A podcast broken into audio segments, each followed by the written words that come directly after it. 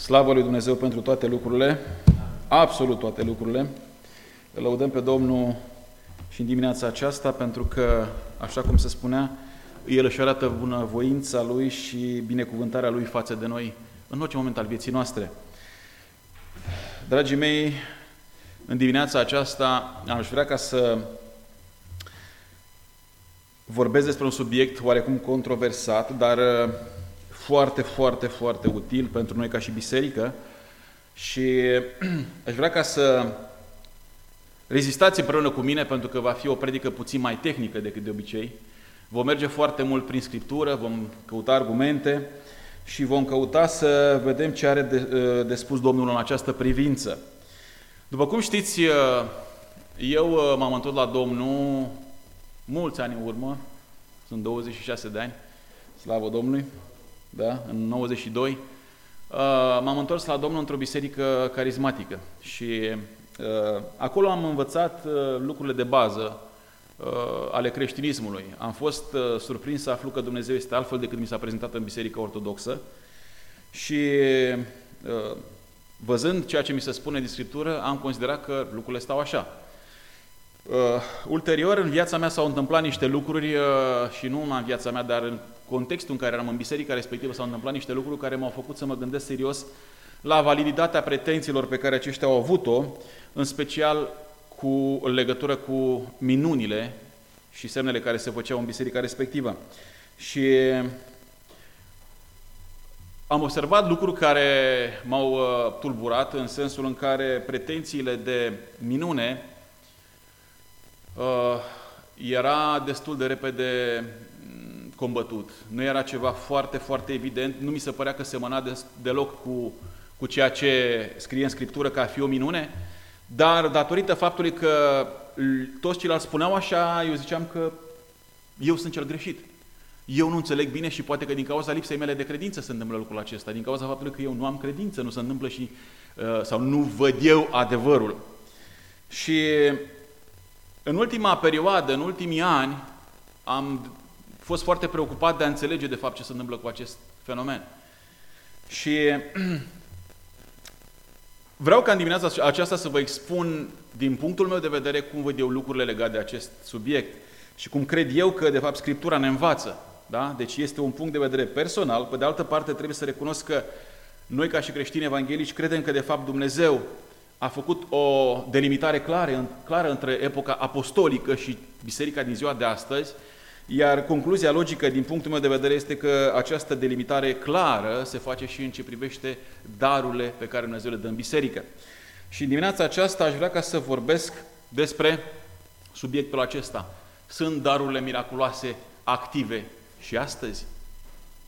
Vreau să observați că nu am pus întrebarea dacă Dumnezeu mai face minuni și astăzi. Pentru că nu acesta este scopul predicii mele, ci dacă darurile miraculoase sunt active și astăzi. Și vreau ca să fac o delimitare clară și să spun că, de fapt, la darul, când mă refer la daruri miraculoase, mă refer la darurile cum ar fi limbile, vorbirile în alte limbi, profeția și vindecare. Poate părea puțin uh, forțat să bag profeția în dar miraculos, dar Cred că se poate introduce și acesta, dar când fac referire la daruri miraculoase, mă refer strict la aceste daruri. Nu mă refer la celelalte daruri. Și întrebarea pe care o punem în dimineața aceasta este, sunt darurile acestea miraculoase active și astăzi? De ce spun lucrul acesta? Pentru că văd foarte multe pretenții din partea multor așa ziși, așa ziși evangeliști, cum că Dumnezeu face minuni prin ei și astăzi.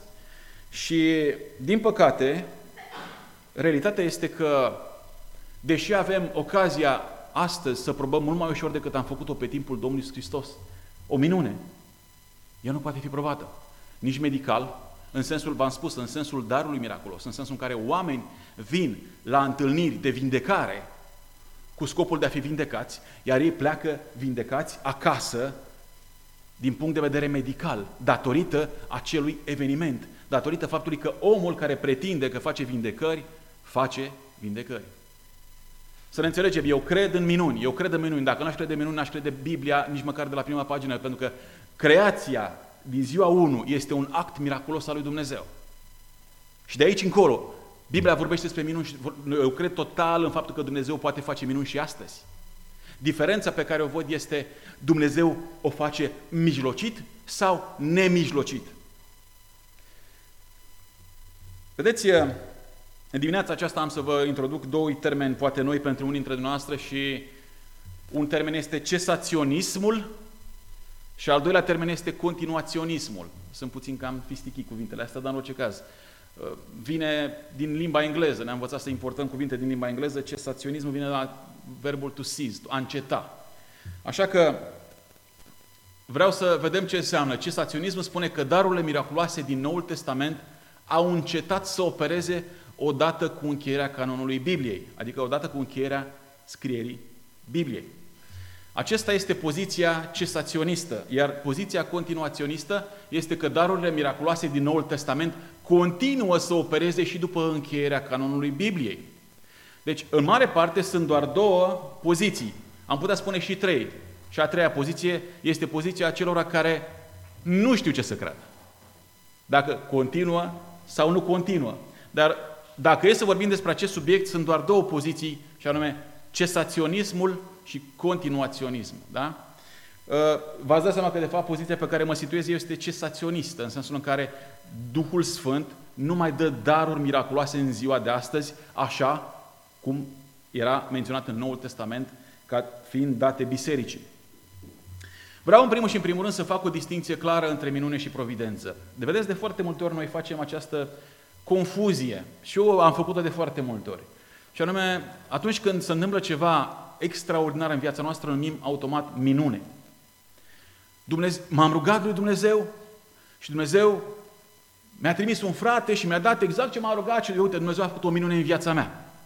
Frați și surori, dacă facem așa, confundăm noțiunile. Nu este adevărat. Acel lucru nu este o minune. Ar fi o minune doar dacă Dumnezeu de obicei n-ar răspunde sau ar fi surd sau nu ar putea să ne audă și printr-un lucru total nenatural Dumnezeu ne aude și ne răspunde. Nu. Aceea este providență. Providență înseamnă intervenția nemijlocită a lui Dumnezeu prin uh, uh, mijloace naturale în viața noastră. Fratele respectiv n-a venit în zbor să ne dea ce am avut nevoie. Nu a călcat pe ape, da? Nu, nu a făcut lucruri care au uh, suspendat legile naturii, ci Dumnezeu i-a pus pe inima acelui frate să vină în întâmpinarea nevoii mele. Iar acest lucru tehnic nu este o minune, ci este un lucru uh, pe care Dumnezeu îl face poate într-un mod uh, zilnic în viețile noastre, uh, fără să încalce vreo lege a naturii. Înțelegeți? Deci, când ne referim la daruri miraculoase sau la minuni, nu ne referim la acest aspect, da? Minunile, dacă ar fi să zicem că acestea sunt minuni, am diluat de fapt ceea ce spune Domnul Iisus, Domnul Iisus Hristos că sunt minunile și am diluat ceea ce Scriptura spune că sunt minunile, semnele și minunile. Vedem lucrarea Domnului Iisus Hristos când vindecă uh, orbi, șchiopi, învie oameni din morți, vedem pe Petru și pe Ioan care ridică un olog uh, și îl face să fie din nou uh, apt de a merge, iar acestea sunt minuni. A pune providența lui Dumnezeu în categoria minunilor lui Dumnezeu nu facem altceva decât să alterăm ambele categorii. Ceea ce este greșit. Așa că vreau ca să punem minunea în categoria ei, și anume uh, suspendarea legilor naturale pe care tot Dumnezeu le-a lăsat. Înțelegeți? A merge pe apă este contrar legii gravitației. Este o minune pentru că ea nu se supune legilor cunoscute. Da? A învia un mort este o, un, un act care sfidează legea entropiei și anume toate lucrurile duc de la dezordine la ordine la dezordine și aici se întâmplă invers, de la dezordine la ordine. E ca și cum ai, în, ai, ai întineri. Este o minune să se întâmple lucrul acesta pentru că normal este ca noi să îmbătrânim. Înțelegeți? Astea sunt minuni. De aceea, minunile la care vreau să fac referire sunt, v-am spus și vă spun din nou, sunt limbile, profeția și vindecarea. Din păcate, termenul acesta de cesaționism pare avea o conotație negativă pentru că uh, are această nuanță de negare a ceva. Are o nuanță de negare, deci nu mai funcționează la fel, da? Și pare a fi de respins, pentru că mi-aș dori să funcționeze. Și eu mi-aș dori să funcționeze. Realitatea este că nu am niciun motiv să cred lucrul acesta. Am crezut datorită faptului că necredinței mele se întâmplă ca mie să nu mi se întâmple minuni. Minuni. Mă înțelegeți? Dar se pare că nu sunt singur pe lumea aceasta care crede lucrul acesta. Se pare că Biblia spune ceva de genul acesta, că Scriptura ne, ne, ne învață că darurile acestea au fost date cu un scop anume pentru o perioadă anume. Și voi, aș, aș vrea în primul și în primul rând să aduc câteva argumente și am zis aici argumentele principale ale carismaticilor. Eu zic carismatice, acum i-am băgat pe cei care sunt continuaționiști, dar să știți că continuaționiști sunt și din bisericile penticostale, continuaționiști sunt, o să fiți surprinși, și din bisericile evanghelice, da? Sunt oameni care cred că darurile acestea sunt uh, active și astăzi. Continuaționiști sunt și din bisericile ortodoxe și biserica catolică, da? Oameni care cred lucrul acesta. Dar pentru a uh, condensa, a concentra lucrurile acestea spre ceva mai concret, am zis argumentele principale ale carismaticilor, pentru că și eu am trăit în acel mediu, da? Ei zic că darurile continuă și în ziua de astăzi datorită faptului că Noul Testament nu spune că darurile au încetat. Un argument oarecum valid.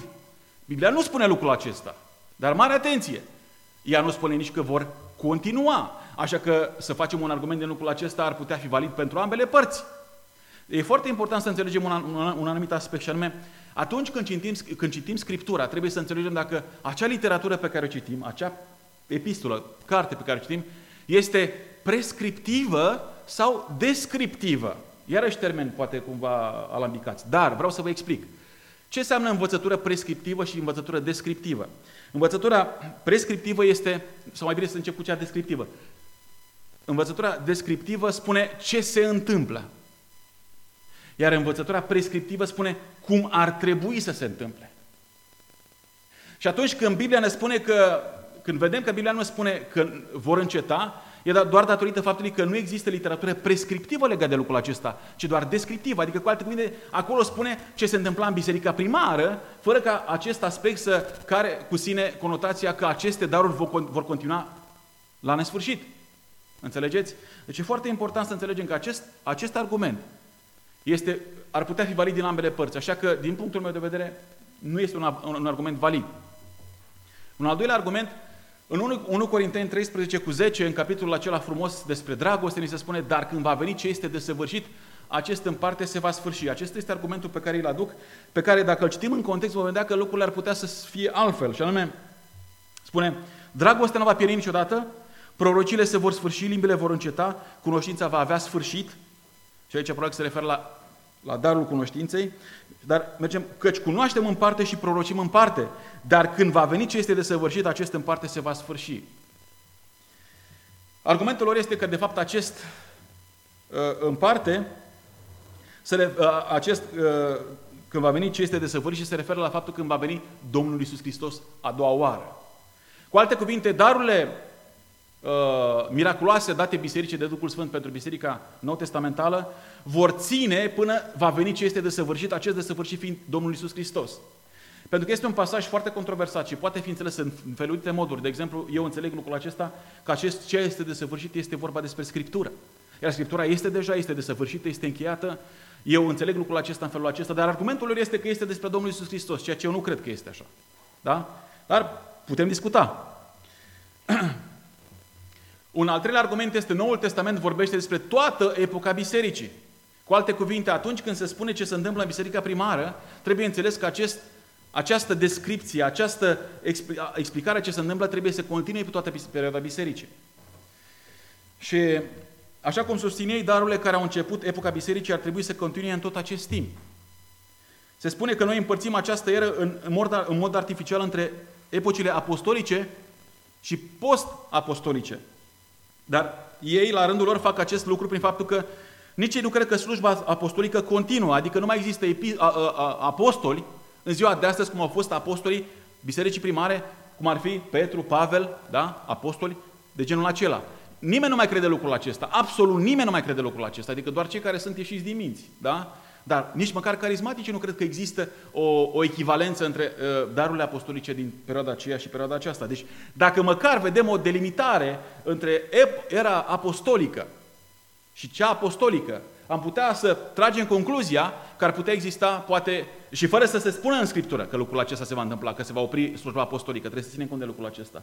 Putem trage în concluzia că ar putea fi și alte lucruri care se pot întâmpla să, să, să se oprească în a fi active, fără ca să se spună specific că acest lucru se va întâmpla. Da? Mai este un, un, un, un, un al patrulea argument, este Evrei 13 cu 8. E foarte, foarte, l-am auzit de așa de multe ori încât uh, sunt surprins să aflu, să văd cât de superficial se uită uh, uh, creștinii peste acest pasaj. Și se spune că Iisus Hristos este același ieri, azi și în veci. Total de acord este cineva care crede altceva? Întrebarea pe care o pun este foarte simplă. La ce se referă acest pasaj? La ce se referă? Toți credem lucrul acesta. Dar la ce se referă? Și vă aduceți aminte că joi, la ora de rugăciune, v-am spus, citiți în context. În momentul în care scoatem din context ceva, denaturăm și facem ca să sune orice altceva. Nu ați vrea ca cuvintele pe care le spuneți să fie scoase din context, pentru că s-ar putea să fie folosit într-un mod greșit și să fiți supărați. De ce? Ar fi, ați avea dreptul să fiți supărați pentru că vi s-au interpretat cuvintele. De aceea, hai să ne uităm la ce spune Cuvântul Dumnezeu în context. Da?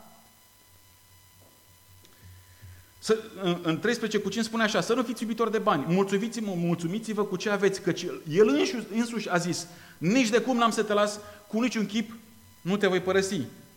Așa că putem zice plin de încredere, Domnul este ajutorul meu, nu mă voi teme, ce mai ar putea face omul? Și în contextul acesta spune, Iisus Hristos este același ieri, și în veci. La ce credeți că se referă?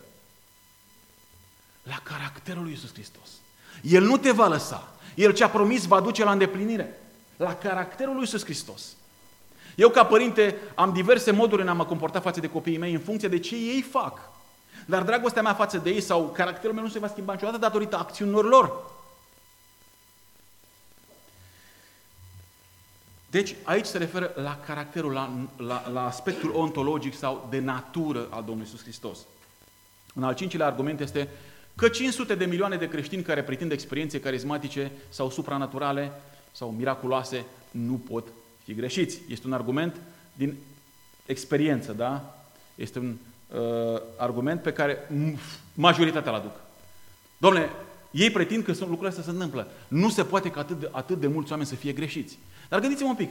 Dacă ar fi să aplicăm același principiu și pretențiilor bisericii catolice, care la rândul ei uh, pretinde că de fapt uh, în biserică se întâmplă, în biserica catolică se întâmplă foarte multe minuni, care, bineînțeles, fiind vorba între noi, contrazic Scriptura. Și în Biserica Ortodoxă vom, vom găsi astfel de chestii, da? Dar mergem pe, pe varianta catolicilor. Dacă credem lucrul acesta sau spunem acest argument, îl punem și în dreptul lor, atunci va trebui să credem și minunile pe care ei le pretind, în pofida ceea ce spune Scriptura.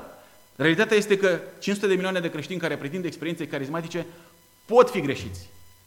Toată lumea aceasta poate fi greșită dacă, de exemplu, toți am uh, uh, înțeles lucrurile greșit. Nu este un argument în sine. Nu mulțimea aduce adevărul, ci adevărul rămâne adevăr indiferent de cine îl crede sau nu crede. Acestea sunt în mare cinci argumente ale celor care cred că uh, darurile miraculoase continuă și în ziua de astăzi. E foarte important să înțelegem că încetarea sau cesaționismul nu înseamnă că Dumnezeu nu mai face nimic miraculos în ziua de astăzi. De fapt, de fiecare dată, exact cum, s-a spus și frate, cum a spus și fratele Costel mai, de, mai devreme, de fiecare dată când o persoană moartă spiritual ajunge la credință, este o lucrare miraculoasă a Harului Dumnezeu. Este miraculos pentru că Biblia ne spune că toți eram morți în greșelile și în păcatele noastre din punct de vedere spiritual. Și Dumnezeu ne-a adus la viață împreună cu Isus Hristos. Atenție, nu, fel, nu orice fel de viață. Pentru că Lazar a fost scos din mormânt, dar mai târziu a murit din nou. Vindecarea aceea a fost temporară. Pe când această înviere la viață este la viață veșnică. Are o conotație veșnică. Iar natura acestui, acestui miracol, deși pare uh, invizibilă, da, este de o, de, de o factură mult mai mare. Deci eu cred lucrul acesta. Dacă, dacă ar fi adevărat că darurile continuă și în ziua de astăzi, am vedea foarte clar asta în jurul nostru, în ziua, în ziua de astăzi, cum poate am văzut, cum am fi văzut dacă am fost în timpul Domnului Iisus Hristos. Vedem că încetarea înseamnă că Duhul, uh, deci încetarea înseamnă că Duhul nu mai dă credincioșilor daruri spirituale miraculoase ca o experiență creștină normativă precum a apostolilor. Adică orice creștin va face acest astfel de lucruri. Da? nu este normativ pentru biserică. Nu ni s-a dat acest mandat. Nu ni s-a dat acest mandat. Dacă vreți să discutăm despre, despre Marcu 16, vă voi sta cu plăcere după aceea să discutăm, nu vreau să... Uh, e mult prea lung de discutat acel pasaj, da? Dar nu consider că se spune acel, acolo se spune de fapt ceea ce spun eu aici. Bun, Deci, nu ni s-a dat ca o normă pentru noi ca să uh, facem uh, uh, biserică în ziua de astăzi. De ce credem asta? Și vom vedea șase argumente biblice pentru cesaționism. Da? Aș vrea ca să ne uităm împreună puțin mai uh, mult în Scriptură să vedem care sunt aceste argumente pentru poziția cesaționistă. Primul este rolul unic al miracolelor. Vreau să observați că dacă ne uităm și citim Scriptura de la un capăt la altul, am avea senzația că, de fapt, uh, toată istoria acestei, a, a aceasta umanității este presărată cu lucruri miraculoase. Vedem minune acolo, minune acolo, minune acolo, minune acolo și la un moment dat te uiți în jur și spui, da, aici nu văd minuni, ce se întâmplă? Și de multe ori avem această senzație că, de fapt, Biblia este o carte, o carte mitologică, nu noi neapărat, cât oamenii din lume. De ce? Pentru că pare să că e din altă lume. Nu mai vedem lumea aceasta în jurul nostru. Dar să știți că lucrurile nu stau deloc așa. Dacă punem aceste cărți ale Scripturii în ordine cronologică și vom observa că există doar trei perioade majore ale, ale umanității în care Dumnezeu lucrează cu daruri miraculoase prin intermediul uh, agentului uman. Doar trei perioade distincte. Și primul era perioada lui Moise și Iosua. Prima perioadă era perioada lui Moise și Iosua. Iar această perioadă a durat în jur de 65 de ani, în care Dumnezeu a lucrat prin intermediul lui Moise și Iosua, miraculos, în mijlocul poporului evreu. După care a mai fost o perioadă cu uh, slujiri miraculoase în perioada lui Ilie și Elisei, în care Dumnezeu face minuni prin acești doi oameni extraordinari. Și mai, uh, tot așa, în jur de 65 de ani. După care mai există o perioadă în care Domnul Iisus Hristos și apostolii fac minuni uh, uh evidente uh, personal. Și aceasta uh, durează în jur de 70 de ani, adică în jur de 30 până la moartea ultimului apostol, anume apostolul Ioan, în jur de 70 de ani. Deci, hai să zicem, într-o perioadă de aproximativ 6.000 de ani, cât ne spune Scriptura că ar fi pământul acesta de, de, de vechi, există doar 200 de ani în care Dumnezeu lucrează mijlocit prin intermediul uman. Și aici mă refer la minuni, să ne înțelegem. Mă refer la minuni, la semne miraculoase. De aceea, când vedem în jurul nostru că nu mai există minuni ca pe timpul Domnului Hristos, ar trebui să existe o logică. Ar trebui să existe o logică. Nu că Dumnezeu nu mai face, sau nu că Dumnezeu nu mai poate să facă, asta vreau să spun, ci că Dumnezeu are un scop întotdeauna în spatele oricărui act pe care îl face. Scopul principal al miracolelor a fost întotdeauna să întărească credibilitatea celui care enunță cuvântul lui Dumnezeu. Atenție! Întotdeauna scopul miracolelor, principalul scop al miracolelor, a fost să întărească credibilitatea celui care enunță sau proclamă cuvântul lui Dumnezeu. Pentru prima dată, atenție, de exemplu, eu, eu proclam cuvântul Dumnezeu aici, dar eu nu am nevoie ca să fac minuni în mijlocul dumneavoastră ca să mă credeți. Pentru că eu vin pe baza a ceea ce Dumnezeu deja a stabilit și numește Scriptura. Și întotdeauna e un în principiu foarte important de ținut minte. Atunci când cineva făcea o profeție, o, un enunț al cuvântului Dumnezeu, întotdeauna el era adăugat la Scriptură doar dacă era conform ceea ce era, uh, era uh, revelat anterior. Întotdeauna se adăuga, iar ce se adăuga era comparat cu ce exista dinainte. În moment ce noi nu mai credem în faptul că Dumnezeu vorbește în același mod și în ziua de astăzi, noi nu mai adăugăm nimic la Scriptură, ci noi ne bazăm doar pe Scriptură. E foarte important să observăm că uh, Dumnezeu, de fapt, folosește acest principiu și anume dă credibilitate mesagerului său prin ce? Prin minuni, uitându-ne, de exemplu, la Exod, de la capitolul 4, versetele 15 și 17, unde îl vom vedea pe uh, Moise stând de vorbă cu Dumnezeu, înainte de a ajunge înapoi în Egipt, de a scoate poporul uh, evreu din Egipt și spune așa Dumnezeu lui Moise, tu îi vei vorbi, lui Aron se referă aici, și vei, îi vei pune cuvintele în gura lui și o voi fi cu gura ta și cu gura lui și vă voi învăța ce aveți de făcut. El va vorbi poporului pentru tine, îți va sluji drept gură și tu vei ține pentru el locul lui Dumnezeu. Ia în mână toiagul acesta cu care vei face semnele, spune. Aici Dumnezeu enunță foarte clar ce, care este rolul de profet. De fapt, este o analogie cu ceea ce Dumnezeu face ulterior și anume Moise este văzut ca Dumnezeu, ca cel care spune cuvintele, iar Aron este văzut ca profetul lui Moise, ca cel care trebuie să spună exact cuvintele pe care Moise le spune să le spună. Atunci când Aron ar fi spus altceva decât i-a spus Moise să spună, el nu ar mai fost profetul pe care uh, Dumnezeu spune că trebuie să fie, da? Vedeți că pentru ca Aron să fie profetul lui Moise, el, trebuia să vorbească cu, el, el nu trebuia să vorbească cuvintele lui însuși. El nu trebuia să spună de la el, trebuia să spună ce îi spune Moise. Și acum fac o legătură cu profeții, cu profeția. Da? Pentru că asta înseamnă să fii profet, să spui cuvintele celui care te-a trimis, nu să spui ce crezi tu Deci eu nu am o lucrare profetică aici în dimineața aceasta, eu vă spun ceea ce cred eu. Da? Și nimeni dintre noi nu are această lucrare profetică, pentru că noi spunem ceea ce credem noi, noi suntem oameni failibili. Dar în Vechiul Testament, profetul spunea cuvintele lui Dumnezeu. Iar cel care spunea altceva decât spunea Dumnezeu, știți care era pedepsa pentru acel, acel, acel individ? Moartea. Moartea, de nou cu moartea cu pietre. Așa că nu oricine îndrăznea să spună lucrul acesta. Dar vedem în jurul nostru oameni care au pretenții că sunt profeți, că vorbesc din, din, din, din, din partea lui Dumnezeu cuvintele lui Dumnezeu. Și dacă e să vorbim despre slujba aceasta profeție, exact acest lucru înseamnă. Să vorbești exact cuvintele lui Dumnezeu. Acum ne întoarce puțin la Moise, dar cum știm că, cum a știut poporul că un bărbat, dacă un bărbat pretindea că este profet, de fapt vorbea cuvintele lui Dumnezeu? Cum știau ei că Dumnezeu vorbește prin ei? Cum știau? Ok, am înțeles. El pretinde că e profet. Vine cu un mesaj nou. Dar cum eu, ca adresant, știu că Dumnezeu îi vorbește lui? Vedem această dilemă pe care o confruntă și Moise la începutul capitolului 4 din, din Exodul, când Dumnezeu răspunde prin încredințarea semnelor miraculoase. Și vedem asta uh, de la, de la capitolul 4, începând cu versetul 1, spune Moise a răspuns și a zis, iată că n-au să mă creadă că tu mă trimiți, iată că n-au să mă creadă. Nici n-au să asculte de glasul meu, ci vor zice, nu ți s-a arătat Domnul. Domnul i-a zis, ce ai în mână? El a răspuns, un toiag. Domnul a zis, aruncă la pământ. El a aruncat la pământ și toiagul s-a prefăcut într-un șarpe.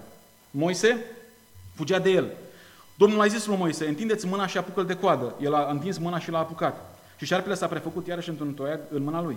Iată, a zis Domnul, ce vei, fa- ce vei face ca să creadă că ți s-a arătat Domnul Dumnezeul părinților lor, Dumnezeul lui Avram, Dumnezeul lui Isaac și Dumnezeul lui Iacov. Cum argumenta, cum dovedea Moise că este trimisul lui Dumnezeu? Prin faptul că el pretinde că el spune că Dumnezeu i-a vorbit și așa asta este de ajuns? Nu. Nu. Prin faptul că Dumnezeu face prin mijlocul lui Moise, prin intermediul lui Moise, acelui care transmite mesajul, semne miraculoase. Miracole care sunt semne ale faptului că El vorbește din partea lui Dumnezeu. Același este scopul și motivul pentru care Duhul de bisericilor nou-testamentale profeți și în ziua de astăzi, în ziua de astăzi, în ziua în sensul uh, bisericii nou-testamentale. Același este motivul, și anume ca să spună cuvintele lui Dumnezeu și li s-a dat acest dar al minunilor. Numai cei care au vorbit cu autoritate și infailibil pentru Dumnezeu au primit puterea minunilor. Numai aceia. Ceilalți au făcut semne mincinoase. Vedem pe prorocii, nu pe prorocii, pe preoții uh, lui Ra, pe preoții uh, egipteni, care fac și un truc. Dar nu este o minune în sensul real, ci este un truc, este magie. Ceea ce nu are de face cu ceva real. Când ajungem la Noul Testament, descoperim același tipar. Scopul primordial al miracolelor lui Isus a fost acela de a confirma mandatul său de mesager final și suprem al lui Dumnezeu. Atenție! Scopul mesajelor lui Isus, uh, minunilor a fost de a confirma că este din partea lui Dumnezeu. Vedem în Ioan 5 cu 36, ni se spune așa. Dar eu am o mărturie mai mare decât a lui Ioan, spune Domnul Iisus Hristos. Căci lucrările pe care mi le-a dat Tatăl să le săvârșesc, tocmai lucrările acestea pe care le fac eu mărturisesc despre mine că Tatăl m-a trimis. Deci care este scopul pentru care El face minunile? Ca să dovedească că El vine din partea lui Dumnezeu Tatăl. Domnul Hristos n-a făcut minuni doar din compasiune, deci, deși, deși este acest lucru adevărat. Compasiune, milă, clar. Dar scopul ultim al minunilor întotdeauna este de a autentifica pe cel care spune mesajul. Și mare atenție, de a autentifica pe cel care spune mesajul pentru prima oară. Ce vreau să spun, există aceste trei epoci, ere, la care am făcut referire, vorbesc despre trei ere, trei, hai să zic, dispensații separate în planul de mântuire al Lui Dumnezeu cu oamenii. Vedem că au fost scoși evrei din Egipt prin Moise.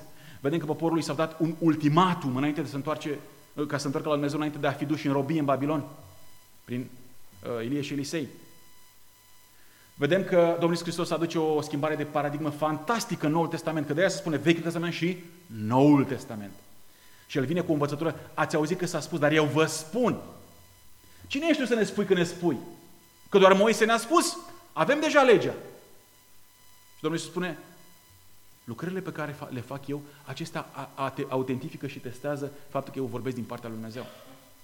Vedem pe Nicodim, în Ioan 3 spune, noi știm că e vina Dumnezeu, că nimeni nu poate să facă lucrurile acestea pe care le faci tu dacă nu este Dumnezeu cu el, dacă nu vine de la Dumnezeu. Ei înțelegeau lucrul acesta, erau așa de simpli. Gândeau simplu. Sunt minuni, nu putem să le negăm, nu putem să le... De-aia, de-aia existau farisei care se duceau la Dumnezeu, pentru că ei nu puteau nega realitatea. Ei nu aveau nevoie de atestare medicală să vadă că cineva a fost înviat din morți, stând patru zile în, în mormânt, sau cineva care a fost tot timpul orb ajunge să vadă, sau cineva care a fost tot timpul olog, sau de mulți ani olog, ajunge să meargă. Nu aveau nevoie, vedeau, era evident. În Ioan 6 cu 14 ni se spune la fel, oamenii aceia când au văzut minunea pe care o făcuse Iisus ziceau, cu adevărat acesta este prorocul cel așteptat în lume. Care este răspunsul pe care ei îl au? Văzând minunile, am înțeles, el este prorocul care îl așteptăm. În Ioan 7 cu 31, mulți din orod au crezut în el și ziceau, când va veni Hristosul, va face mai multe semene decât a făcut omul acesta. Adică noi așteptăm pe Hristos care știm că va face, dar va veni și va face mai multe decât acesta. Oare nu pare el? În Ioan 10, de la 24 la 26, ni se spune, iudeii l-au înconjurat și au zis, până când ne toți sufletele în încordare? Dacă ești Hristosul, spune-ne deslușit. Adică, exprimă, eu sunt Hristosul. Și ce face Domnul Iisus Hristos? V-am spus la răspuns Iisus și nu credeți. Lucrările pe care le fac eu în numele Tatălui meu, ele mărturisesc despre mine. Dar voi nu credeți pentru că, după cum v-am spus, nu sunteți din oile mele. În același capitol, în versetele 37 și 38, spune, dacă nu, fac, dacă nu fac lucrările Tatălui meu, să nu mă credeți. Dar dacă le fac, chiar dacă nu mă credeți pe mine, credeți măcar lucrările acestea ca să, puteți, ca să ajungeți să cunoașteți și să știți că Tatăl este în mine și că eu sunt în Tatăl. Îți destul de multe argumente ca să mă opresc aici, ca să spun că, de fapt, aceste minuni, de fapt, au avut un scop precis, clar. Și anume, să autentifice că Domnul Iisus Hristos este Mesia. Acum, am spus că minunile lui Isus nu erau în primul rând un instrument de evangelizare eficientă sau de atenuare a suferinței umane. Adică mergem să facem evangelizare și Dumnezeu trebuie să ne dea minuni ca să oamenii să ne creadă. Nu, venim cu cuvântul, cu Scriptura și ei vor fi judecați, spune, uh, Scriptura spune, pe baza Scripturii, pe baza a ceea ce cred conform Scripturii, pe baza minunilor. Noi nu mai avem acest, acest mandat de a crea Scriptura. Vedem asta în fapte 2 cu 22. Spune așa, bărbați israeliți, ascultați cuvintele acestea. Pe Iisus din Nazaret, om adevărit de Dumnezeu înaintea voastră, prin minunile, semnele și lucrările pline de putere pe care le-a făcut Dumnezeu prin El în mijlocul vostru, după cum bine știți. Da? Este adevărit primi aceste minuni. Da? și Iisus a dat această putere apostolilor și, miracol, și miracolelor au, fost, au slujit acelui scop. Iisus îi trimite și îi împuternicește pe, ucenici, pe ucenici să facă minuni. Spune, l-a dat putere ca să vindece orice boală. Orice boală. Nu selectiv. Nu dureri de spate, nu dureri de cap. Orice boală. Și vedem în fapte 14 cu 3, totuși au rămas destul de multă vreme în Iconia și vorbeau cu îndrăzneală în Domnul care adevărea cuvântul privitor la harul său și îngăduia să se facă semne și minuni prin mâinile lor.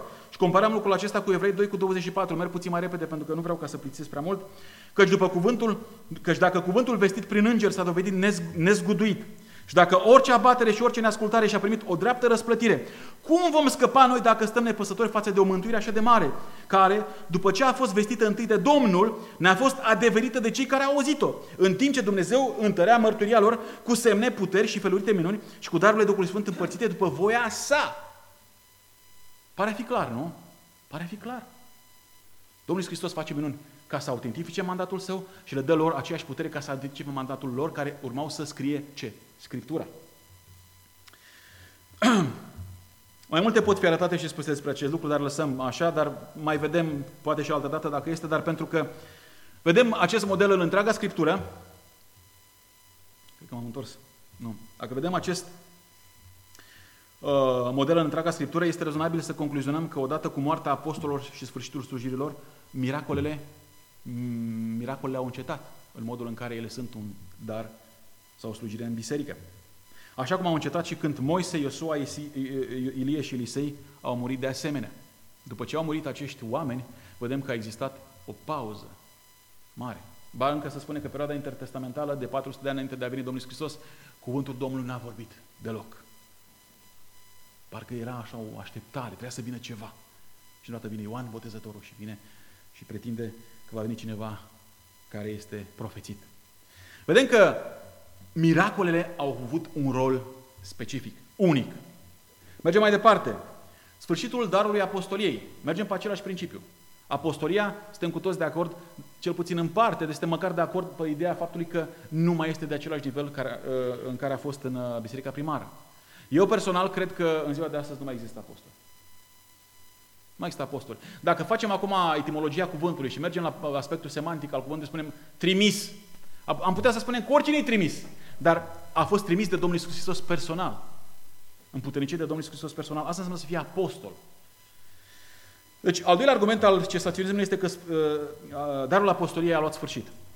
În două locuri din Noul Testament, Pavel se referă la apostol ca fiind unul dintre darurile pe care Hristos le-a dat bisericii și vedem asta în 1 Corinteni 12 cu 28.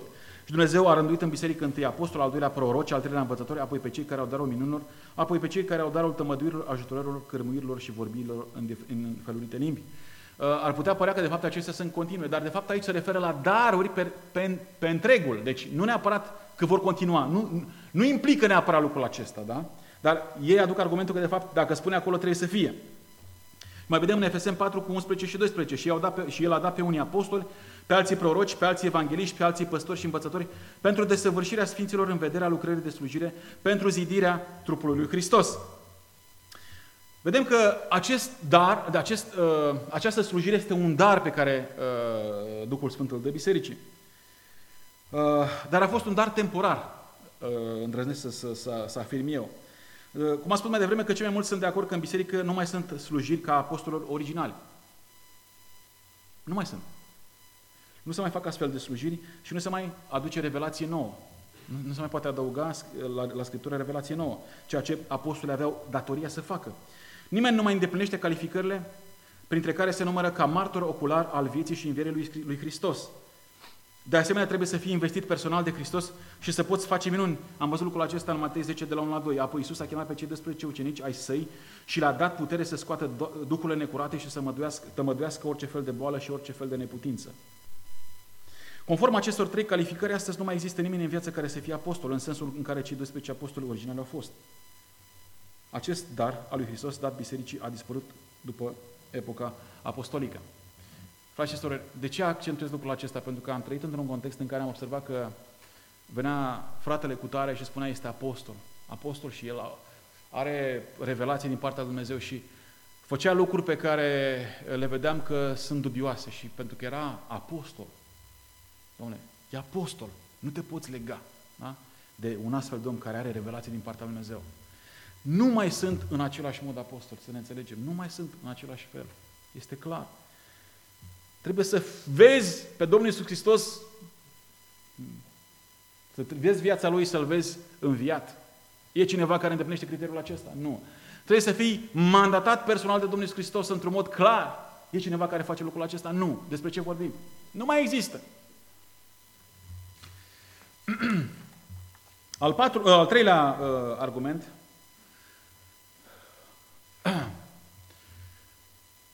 Natura fundamentală a apostolilor și profeților Noului Testament. Am vorbit despre faptul că nu mai există slujire apostolică, dar de fapt ce făceau ei? Care era natura slujirilor? Natura fundamentală a lor este că Noul Testament identifică apostolii și profeții drept temelia bisericii. Și vedem lucrul acesta în Efeseni 2 de la 20 la 22, unde se spune fiind zidiți pe temelia apostolilor și prorocilor, piatra din capul unghiului fiind Iisus Hristos. În el toată clădirea bine închegată crește ca să fie un templu sfânt în Domnul și prin el și voi sunteți zidiți împreună ca să fiți un locaș al lui Dumnezeu prin Duhul. În context este clar că Pavel nu se referă aici la profeții din Vechiul Testament, ci la profeții Noului Testament. Odată ce apostolii și profeții și-au încheiat rolul în a pune bazele bisericii, darurile lor au încetat să mai funcționeze. Atenție! Scopul ultim al apostolilor și prorocilor noi testamentale a fost aceea de a pune bazele bisericii, de a pune fundamentul bisericii. Iar fundamentul odată pus nu se mai pune încă o dată. Nu se mai pune încă o dată. Nimeni nu când își face casa nu pune două fundații. Nu? Ai o fundație pe care construiești. Și acest fundament, această fundație este pusă deja pentru că noi deja creștem în Domnul. Iar natura fundamentală a apostolilor și profeților Noului Testament este de a pune fundamentul bisericii. În moment ce fundamentul este deja pus, care ar fi rolul ca cineva să mai fie așa ceva? N-ar fi niciun rol. Unii vin și argumentează că, de fapt, uh, uh, uh, aici se referă la profeții Vechiului Testament, că, de fapt, dar contextul spune foarte clar că e vorba despre profeții Noului Testament. Nu se referă la profeții Vechiului Testament. Există, existau profeții în Biserica Primară, cum este Agab, nu, parcă Agab îi spune, nu? Agab, Agab, nu câte mi-aduc aminte, în care spune așa, așa spune Duhul. Și era Nou Testamental, era, vedem în, în fapte. Vedem că modul în care el vorbește, nu vorbește cum uh, se spune de fapt în cercurile carismatice și numai, așa cred eu că spune Duhul, ci așa vorbește Duhul. Întotdeauna profetul trebuia să facă așa, altfel nu era profet. Uh, Wayne Grudem, care este cel mai capabil apărător al acestei poziții care, în care spune că există și astăzi daruri miraculoase, spune că profeția modernă ar trebui să fie precedată de cred că aceasta este ceea ce spune Duhul Sfânt. Am cartea aceea, Teologia Sistematică a lui e foarte groasă, iar acolo spune că azi profeția ar trebui să fie precedată de aceste cuvinte. Cred că aceasta este ceea ce spune Duhul Sfânt. Cum vă imaginați ca Biblia să vorbească despre faptul că vechiul legământ e aproape de piere, iar ăsta care este nou este mai bun? Dar cei care, de fapt, aduc acest cuvânt sunt mai slabi decât cei din Vechiul Testament și spun, acum cred că s-ar putea să fie așa. Din contră. Dacă în Vechiul Testament i-au spus așa vorbește Domnul, acum ar trebui să spună cu atât mai mult, pentru că ceea ce avem noi este mult mai sigur. Și vedem asta în 2, în 2 Petru, unde se spune, deși am văzut, l-am văzut pe Domnul Iisus Hristos, am fost la muntele schimbări la față, totuși noi avem și cuvântul profeției care este făcut și mai tare. Cu alte cuvinte, noi ne putem baza credința noastră pe ce am văzut, pe experiențele noastre, dar avem cuvântul profeției care este și mai puternic. Adică ce spune Domnul este mai important decât ceea ce văd sau ce simt eu. Frate surori, natura fundamentală a apostolilor și profeților Noului Testament este de a pune fundamentul și nu se mai pune. Al patrulea, natura darurilor miraculoase a Noului Testament. Vorbim despre lucruri total diferite, comparăm merele cu, merele cu perele. Natura darurilor miraculoase ale Noului Testament. În ce sens? Dacă Duhul Sfânt este în mișcare, așa cum era în primul secol, atunci v-ați aștepta ca darurile să fie de același tip. Nu mergem la, la, la, la slujiri de, de, de vindecare când Dumnezeu uh, vindecă doar durerile de spate, migrenele, uh, degetele mai lungi, care par mai lungi, dar care pot fi egalizate. Da? Uh, lucruri de astea așa novative, nu le găsești nicăieri în paginile Scripturii, dar noi într-o dată avem uh, o, o, o, o slujire de vindecare extraordinară datorită faptului că facem astfel de minuni. Fraților, nu există așa ceva. Natura darurilor miraculoase ale Noului Testament erau întotdeauna organice, în sensul în care un om mort venea la viață, un orb vedea. Se întâmplă ceva fizic acolo. Nu există o senzație de vindecare, după care pleci de acolo de la acea întâlnire și ajungi și după aia să te simți la fel de rău. De ce? Pentru că oamenii pot fi foarte ușor păcăliți cu aceste senzații, da? Că s-au, s-au, s-au vindecat, de fapt nu s-au vindecat cu adevărat. Nu vedem pe nicăieri oameni care să meargă în spital și să spună azi vreau să uh, vindec pe acești oameni pentru că Dumnezeu mi-a dat acest dar de a vindeca. Vedem că darurile acestea erau de a fi, vindecările erau întotdeauna uh, instantanee, complete și de netăgăduit. Nimeni nu se întreba dacă a fost sau nu minune, ci respingea o minune. Dacă o respingea. În schimb, ziua de astăzi trebuie să te gândești de două, trei ori dacă cumva a fost sau nu autentic ce ai văzut.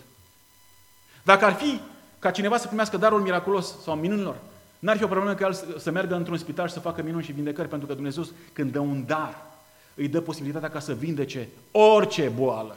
Nu există specializări. Specializarea unui astfel de om este de a face minuni. Vedeți așa ceva în jurul dumneavoastră? Știți care este ironia? În, în Tulsa, Oklahoma, există cred că centrul, epicentrul, să zic așa, mișcării carismatice, nu știu dacă ați auzit de Kenneth Hagin, Kenneth Copeland și așa, tot felul de astfel de oameni care, de fapt, pretind că fac vindecări. Dar e interesant că peste drum de biserica aceasta se află un spital. Mare spital. Nici o singură dată acești oameni au plecat de acolo din biserica aceea să ducă în spitalul acela să vindece dacă pretind că au adevărat darul vindecării. De ce oare? De ce oare? Pentru că acest dar al vindecării Dumnezeu nu-l mai dă astăzi bisericii. Este foarte simplu. Scriptura ne spune lucrul acesta, experiența ne dă foarte multe indicii. Deci există o diferență între Noul Testament și vindecările moderne, moderne de asemenea. Da? Vedem lucrul acesta. În ce vedeam în Biserica Primară și ce vedem în jurul nostru din ziua de astăzi, atestă clar că nu mai există același mod de a vindeca. Deci cel puțin natura acestor daruri miraculoase este diferită. Ceea ce mă face să concluzionez că de fapt nu sunt miracole de niciun fel. Prin intermediul oamenilor. Al cincilea, mărturia istoriei, istoriei bisericii. Foarte atenție, foarte atenție, frați și Hai să ne uităm puțin și la ce a făcut Duhul Sfânt în, în timpul acesta, 2000 de ani de la Biserica Primară. Și vom vedea că practica darurilor apostolice descrește chiar în timpul vieții apostolilor. Vedem că Apostolul Pavel face minuni, după care începe puțin câte puțin să spună, știi, mai ia un pic de vin și bea și tu datorită faptului că îți face bine la stomacul tău, îi spune lui Timotei, sau îi spune la lăsat pe Tihit bolnav în milet, sau uh, Pavel însuși spune că are o neputință, are o problemă de sănătate, la care îi cer Dumnezeu să-l vindece și Dumnezeu spune, îmi pare rău. Nu e pentru tine. Vreau să te păstrezi merit. Vedem scopuri în spatele acestor lucruri, da? Dar vedem că, din moment, cu cât, cu cât cuvântul Lui Dumnezeu sau cu cât revelația Lui Dumnezeu ajungea să fie adăugată, ajungea să fie clară, cu atât nu mai era nevoie ca ei să manifeste acest dar al miracolelor. Descrește până la ultimul apostol, care este apostolul Ioan. Deci spune, spunea că după epoca Noului Testament vedem că darurile miraculoase încetează. Ioan Gură de Aur și Augustin vorbesc despre încetarea lor. Atenție, vorbesc despre părinții bisericii, despre oameni care au trăit în secolul 3-4. Martin Luther, Jean Calvin, Jonathan Edwards, Charles Spurgeon și B.B. Warfield sunt de acord că darurile s-au încheiat după secolul I și au fost date doar pentru a confirma mesajul când a fost enunțat pentru prima oară. Oameni cu greutate în teologia creștină spun, încă din perioada aceea incipientă a, a bisericii, spun că aceste daruri au încetat. Acest lucru ridică o mare problemă pentru prietenii noștri continuaționiști. Cum explică ei încetarea darurilor miraculoase în astfel de perioade lungi de istoria bisericii? Cum explică?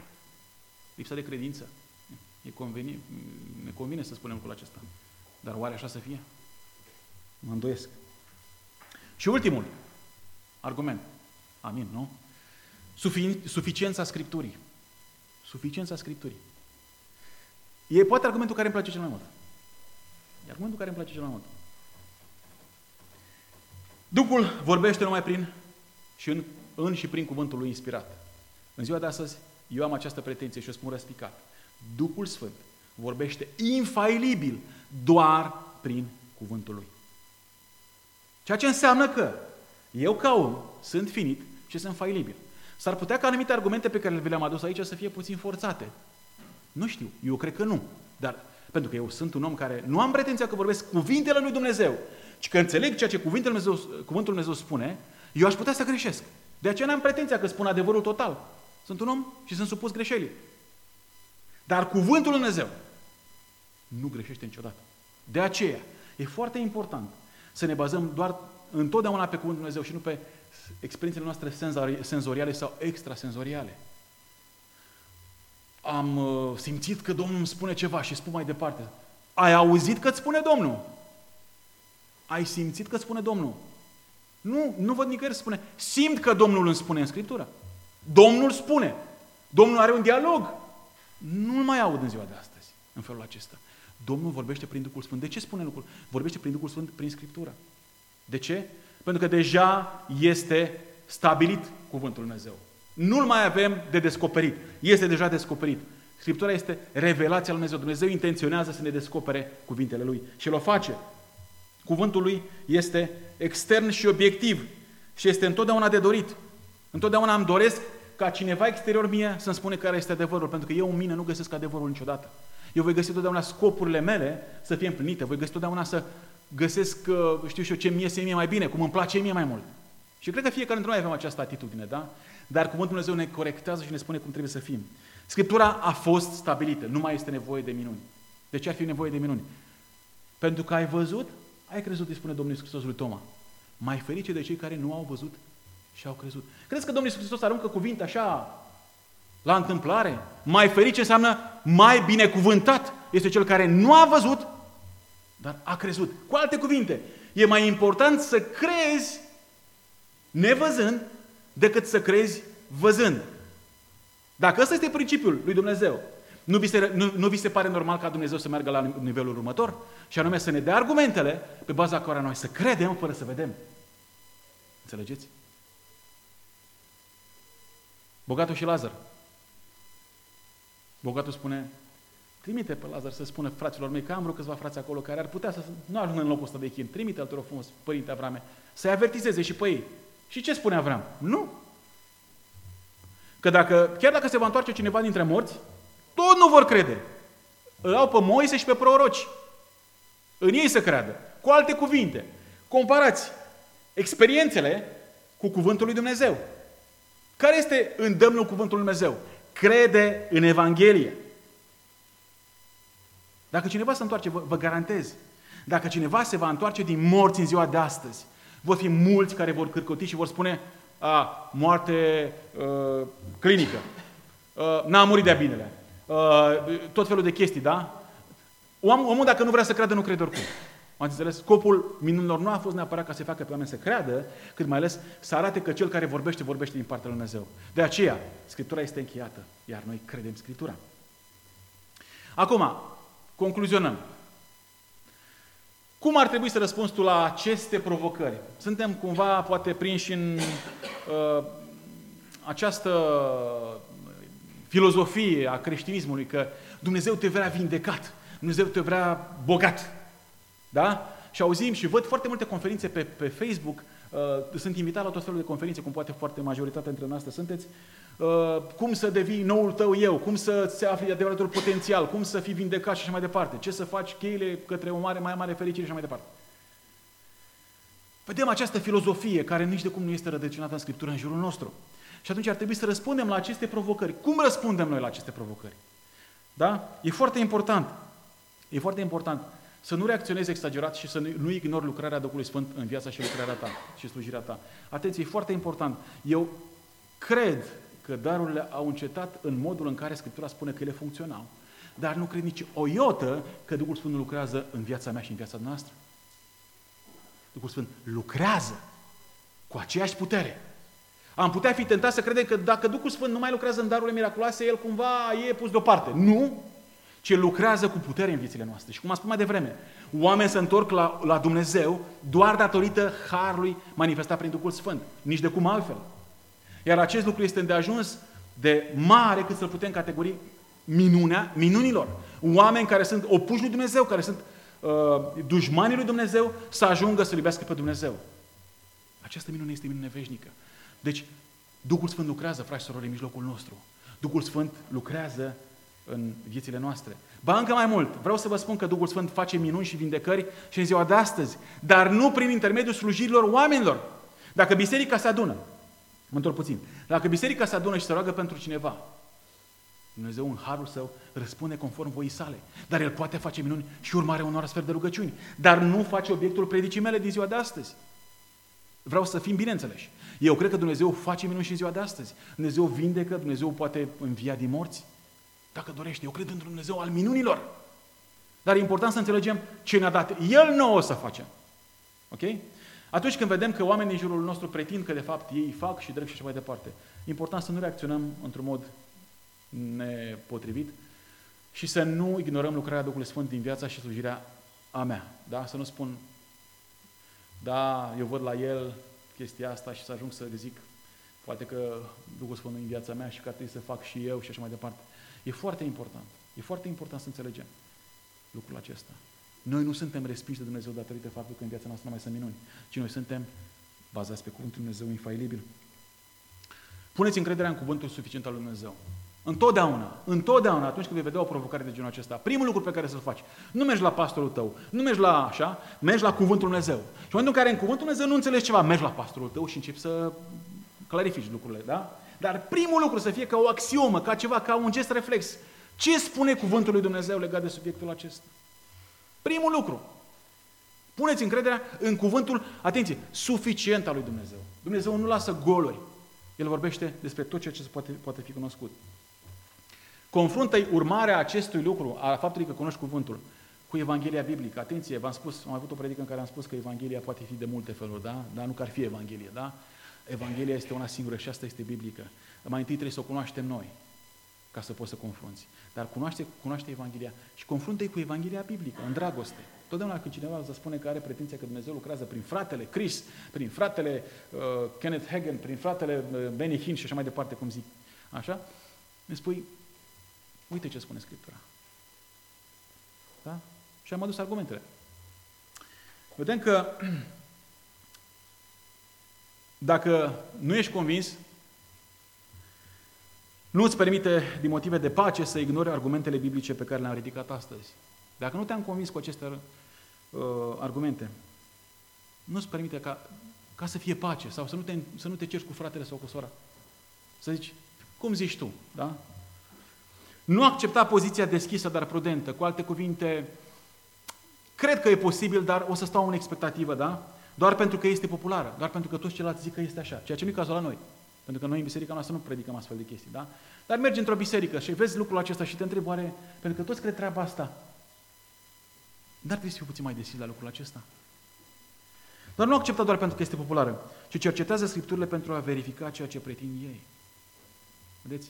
Vreau să vă aduc întotdeauna la baza aeriană de unde decolăm întotdeauna. Totdeauna când uh, uh, avionul decolează, după aia se întoarce din nou la bază să se realimenteze. Nu va putea să stea tot timpul în zbor. Și baza noastră este Scriptura. Frați și surori. Dimineața aceasta, uh, îmi cer scuze, am fost poate puțin mai lung, uh, nu ca de obicei, ci ca de obicei. Dar uh, uh eu zic că e important, este important să, să înțelegem lucrurile acestea, cred eu, într-un mod biblic.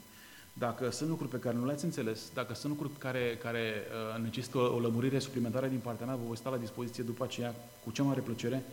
Uh, vreau să înțelegeți că eu nu sunt infailibil, că eu am pretenția aceasta că nu sunt infailibil, dar experiența mea personală și mai ales cuvântul, cum înțeleg eu cuvântul Dumnezeu, nu-mi dă altă opțiune decât să cred ceea ce v-am spus.